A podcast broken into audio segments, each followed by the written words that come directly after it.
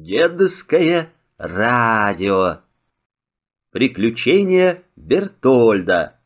Итальянская сказка. Давным-давно жил в итальянской деревушке крестьянин по имени Бертольда. С рассвета до заката работал он женой в саду, а вечером любил потолковать с соседями, быль рассказать, небылицу послушать и жил в Италии король. Был он большой мастер мудреные загадки придумывать. Ну, а Бертольда как раз любил загадки отгадывать. Захотелось ему посмотреть на короля. Попрощался он с женой и отправился в путь. На рассвете он увидел большой город Верону.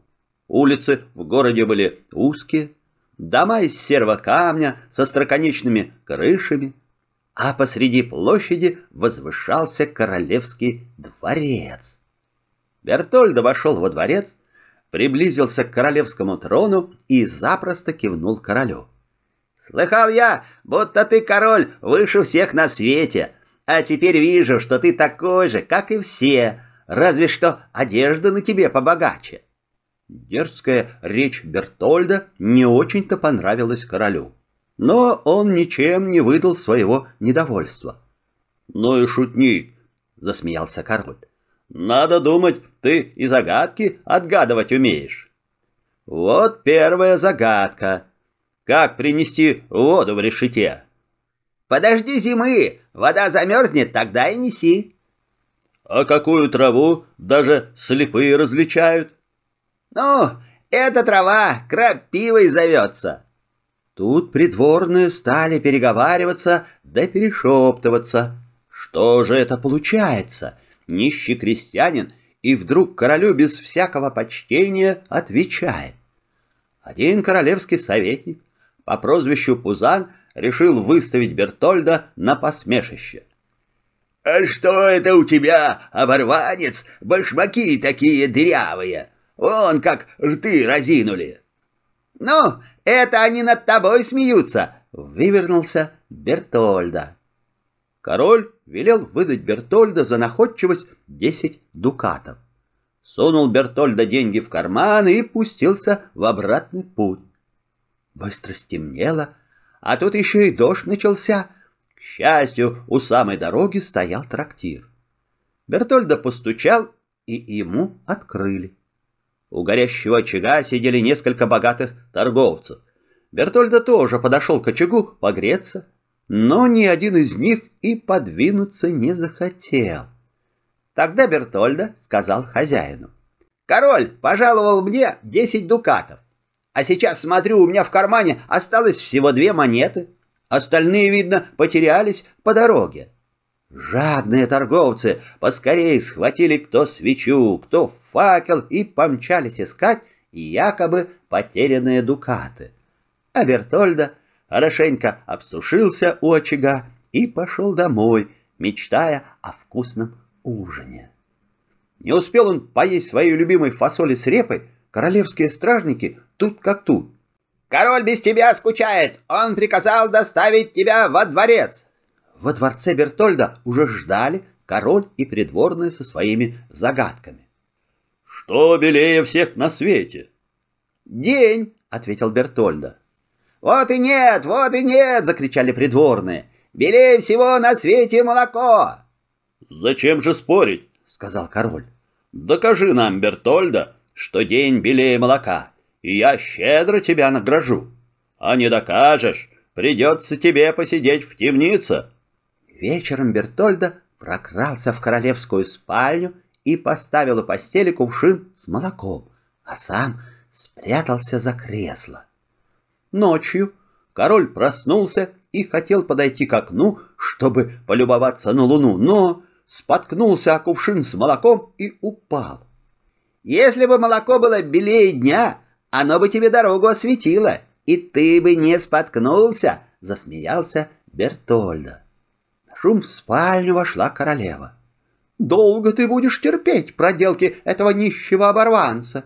А куда твои советники смотрят? Любая из моих фрейлин умнее и находчивее самого умного из твоих советников. Сделай советниками женщин. Король растерялся. Нет ничего хуже, чем заполучить фрейлин в советники, уныло сказал он. Бертольда взялся помочь королю. Он купил на рынке красивый ларец и посадил туда синицу. «Пошли этот ларец фрейлином», — сказал Бертольда королю. «И прикажи не открывать его. Обещай, что тогда ты исполнишь все их желания и будешь во всем слушаться их». Фрейлинам очень хотелось посмотреть, что же в ларце лежит. Но едва они приоткрыли крышку, синица выпорхнула и улетела. Пришлось им сознаться, что они нарушили королевский приказ. «С ларцом ты, Бертольда, неплохо придумал. За хитрость и сметливость дарю тебе мешок твоей любимой репы. Награда ждет тебя. Зайди через некоторое время в зал», — сказал король. Бертольда сразу заподозрил, что здесь какой-то подвох. Пошел было Бертольда в зал, да вовремя заметил, что королевские слуги заколотили верхнюю половину двери досками, чтобы он не смог войти, не поклонившись. Он и тут не растерялся, повернулся спиной к входу и стал пятиться. Так он и вошел в зал, где сидели король и королева. «Ну уж, это слишком!» — воскликнула королева. Служанка предупредила Бертольда, что королева задумала его погубить. Как только он выйдет из дворца, на него спустят свирепых псов. Бертольда попросил своего друга-охотника принести живого зайца. Он спрятал зверька за пазуху и едва отправился в путь, как на него со всех сторон налетели огромные псы. Бертольда не растерялся, выпустил зайчишку, заяц спустился на утек, собаки с лаем понеслись за ним. «Немедленно схватить Бертольда, повесить его!» — разгневалась королева. «Ничего не поделаешь, Бертольда. Придется тебя повесить, ты уж потерпи», — виновато сказал король. «У меня есть одно желание. Пусть меня повесят на том дереве, которое я сам выберу». Двое придворных повели Бертольда в лес. Ходили они, ходили, ни одно дерево Бертольда не приглянулось. Чащу забрались, и там не нашел Бертольда дерево по вкусу. Вскоре придворные совсем выбились из сил. И вот когда уже совсем начало темнеть, из леса вышли три человека. Двое придворных от усталости совсем плелись, а Бертольда поддерживал их, чтобы они не упали. «Отпустите Бертольда, пусть он сам себе дерево подыщет. Когда же он такое дерево найдет, пусть явится во дворец», — приказал король.